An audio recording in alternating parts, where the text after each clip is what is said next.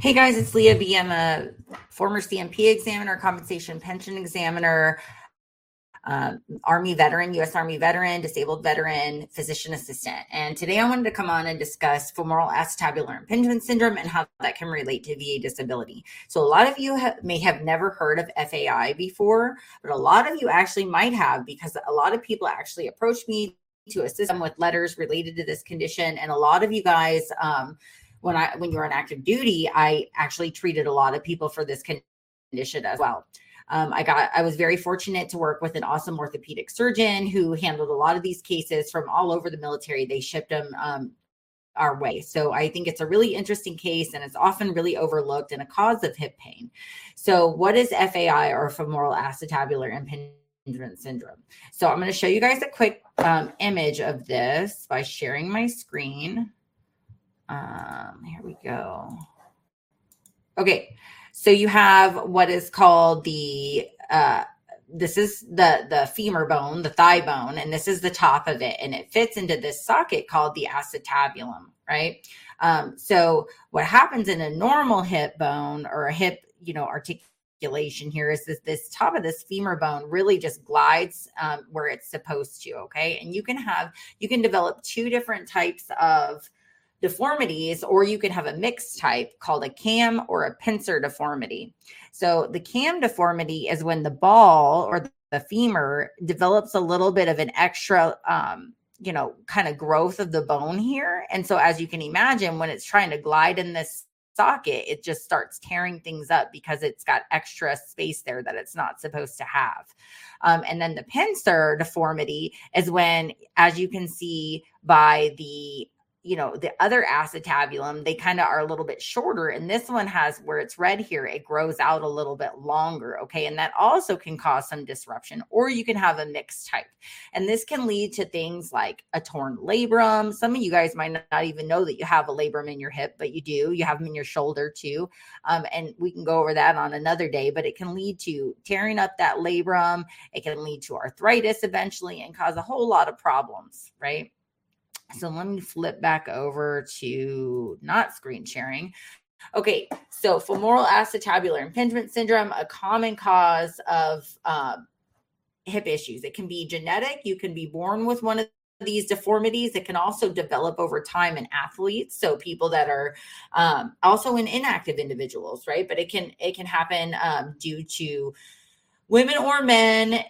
The cam deformity seems to be the most um, most frequent type, and it affects younger male athletes. The pincer tends to affect women more in their thirties and forties who are also athletic. Um, this is associated with all kinds of sports, can be ballet, cycling, rowing, um, martial arts, in our population, veterans, right? Um, And so that's definitely a, a big cause. So let's talk about some literature that I like to use, because I know some that's something you guys seem to like a lot. So you can go to your primary care doctor or your orthopedic surgeon or whoever's treating you and say, hey, some of this literature, um, you know, I've looked up some of these articles, show them to them, um, see if they want to include some of that language in a short note for you to help you get service connected. So one of the articles I use is um, called The Warrior Athlete, an illustrative um microcosm of the war against hip femoral acetabular impingement. Um, and that basically states that from an orthopedic uh, perspective, our military personnel are truly warrior athletes. Distilling information um, available about these subjects provides an enlightening um, view of the management of F A I. Regardless of the suddenness of the onset of symptoms, it is a culmination of cumulative processes that has been developing over time.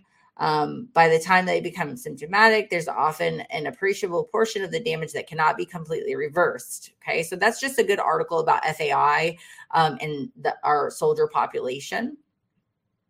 Um, another one, a retrospective study titled Femoral Acetabular Impingement Syndrome is more common in military veterans with end-stage hip osteoarthritis than civilian patients. A retrospective case control study published in two thousand nineteen in Military Medical Research Um, and I could go on and on about what they found in that, but it's also best if you guys just can maybe look it up. I don't want to bore you to death, but um, look up those articles and you can kind of see some of the literature that may be pertinent. I've got several others, um, you know, especially on people with lower back injuries that can kind of also contribute to these things, because it can be from a secondary perspective. We can develop some of these things as well.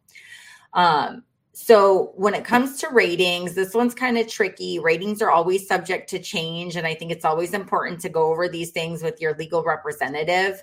Um, but there can be different types of ratings. Let me pull it up here.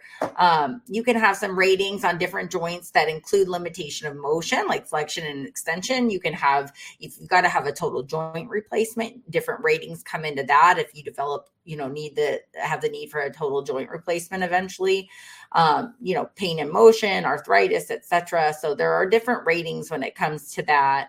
Uh, you can always become individually unemployable from anything that causes you to meet a certain um, percentage and, and different aspects. But again, that's more of an administrative legal thing. Um, so if, if some of these things are impact, impacting your abilities to perform the functions of your daily duties, that's something to definitely take a look at as well. So um, F A I, some of you guys might not care about this at all, but I think it's super heck, um, you know, super interesting. Uh, because there are actually a, a ton of veterans that are suffering from this. So if you guys have any questions, please leave them in the comments below and I will be happy to answer them. And later on in a couple of weeks, I'll probably do another um, video regarding what happens in a C M P exam for hip pain, because I think those are kind of helpful to people as well. In the meantime, if you want to look up the D B Q, go to V A dot gov and check that out. All right. Um, thanks for watching, guys. See y'all later.